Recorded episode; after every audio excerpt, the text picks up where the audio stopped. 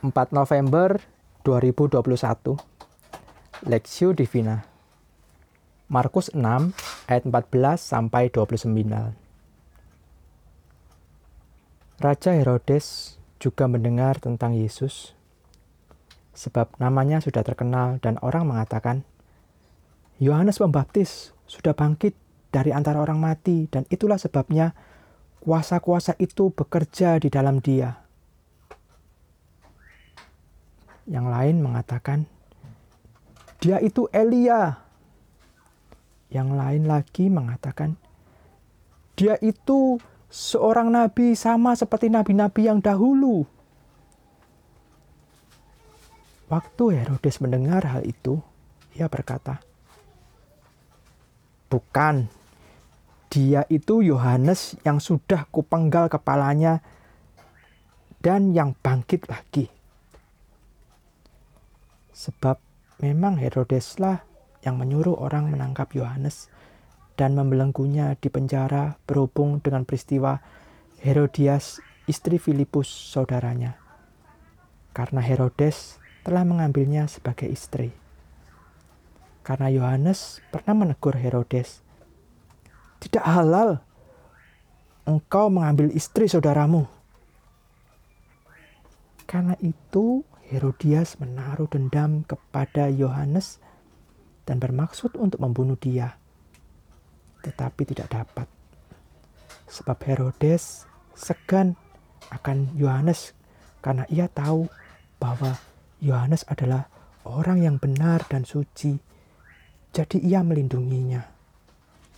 Tetapi apabila ia mendengarkan Yohanes, hatinya selalu terombang-ambing namun ia merasa senang juga mendengar dia.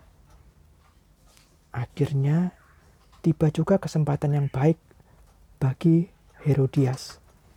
Ketika Herodes pada hari ulang tahunnya mengadakan perjamuan untuk pembesar-pembesarnya, perwira-perwiranya, dan orang-orang terkemuka di Galilea. Pada waktu itu, anak perempuan Herodias tampil lalu menari. Dan ia menyukai hat dan ia menyukakan hati Herodes dan tamu-tamunya. Raja berkata kepada gadis itu, "Minta daripadaku apa saja yang kau ingini, maka akan kuberikan kepadamu." Lalu bersumpah kepadanya, apa saja yang kau minta akan kuberikan kepadamu, sekalipun setengah dari kerajaanku.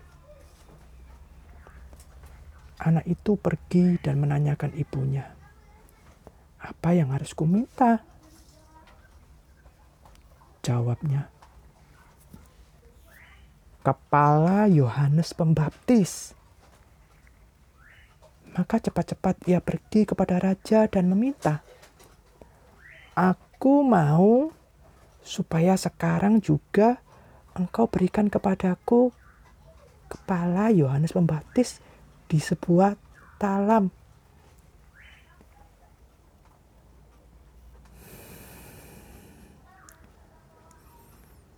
Lalu sangat sedihlah hati raja.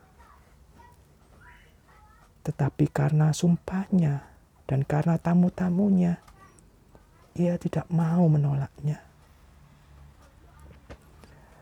Raja segera menyuruh seorang pengawal dengan perintah supaya mengambil kepala Yohanes. Orang itu pergi dan memenggal kepala Yohanes di penjara. Ia membawa kepala itu di sebuah talam dan memberikannya kepada gadis itu dan gadis itu memberikannya pula kepada ibunya.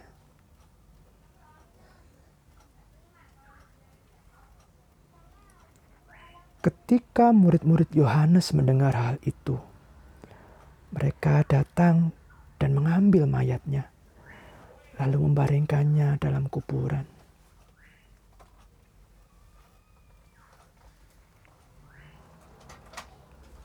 Tokoh Perjanjian Baru Yohanes Pembaptis. bahwa Yohanes adalah orang yang benar dan suci. Markus 6 ayat 20. Yohanes Pembaptis adalah seorang utusan Tuhan. Sebagai utusan Tuhan, ia hidup di dalam kebenaran dan kesucian. Ia diutus untuk mempersiapkan jalan Tuhan dengan menyatakan berita kebenaran dan pertobatan kepada setiap orang yang ditemui. Pelayanannya tidaklah mudah dan ia sampai berkorban nyawa. Markus menceritakan kepada kita bagaimana Yohanes Pembaptis ditangkap, dipenjarakan, dan akhirnya dibunuh Herodes atas permintaan anak Herodias. Hal ini terjadi karena dia pernah menyatakan kebenaran dengan menegur kesalahan dan dosa Herodes yang mengambil Herodias istri Filipus saudaranya untuk menjadi istrinya. Ia menyatakan bahwa hal itu merupakan perbuatan yang tidak halal, yakni perbuatan yang tidak benar dan dosa di mata Tuhan. Ia berharap mereka sadar, segera bertobat.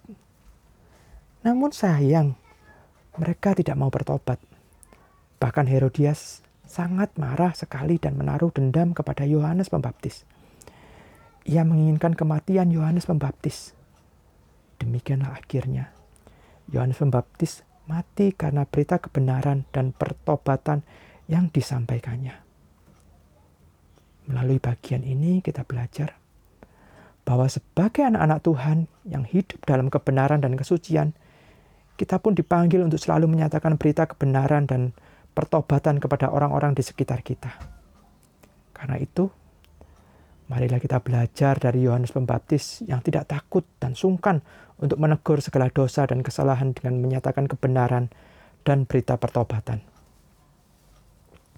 Selain itu, kita pun harus siap dan berani membayar harganya, sebagaimana yang Yohanes Pembaptis alami. Itu berarti bisa jadi kita akan mengalami perlakuan yang tidak nyaman, seperti dibenci dan dihina, difitnah dan ditolak, dikucilkan dan dipenjarakan, dianiaya dan menderita, bahkan kehilangan nyawa. Oleh karena berita kebenaran dan pertobatan kita. Kiranya Tuhan memampukan setiap kita untuk dapat menyatakan berita kebenaran dan pertobatan kepada orang lain dengan selalu hidup di dalam kebenaran dan kesucian dan siap membayar harganya. Studi pribadi, apakah setiap kita telah mengikut Tuhan dengan setia sekalipun harus berkorban? Renungkanlah kisah ini dan kaitkan dengan kehidupan Anda. Pokok doa, doakanlah para misionaris yang melayani di daerah atau komunitas yang membahayakan nyawa mereka. Kiranya Tuhan memberikan perlindungan dan kekuatan kepada mereka.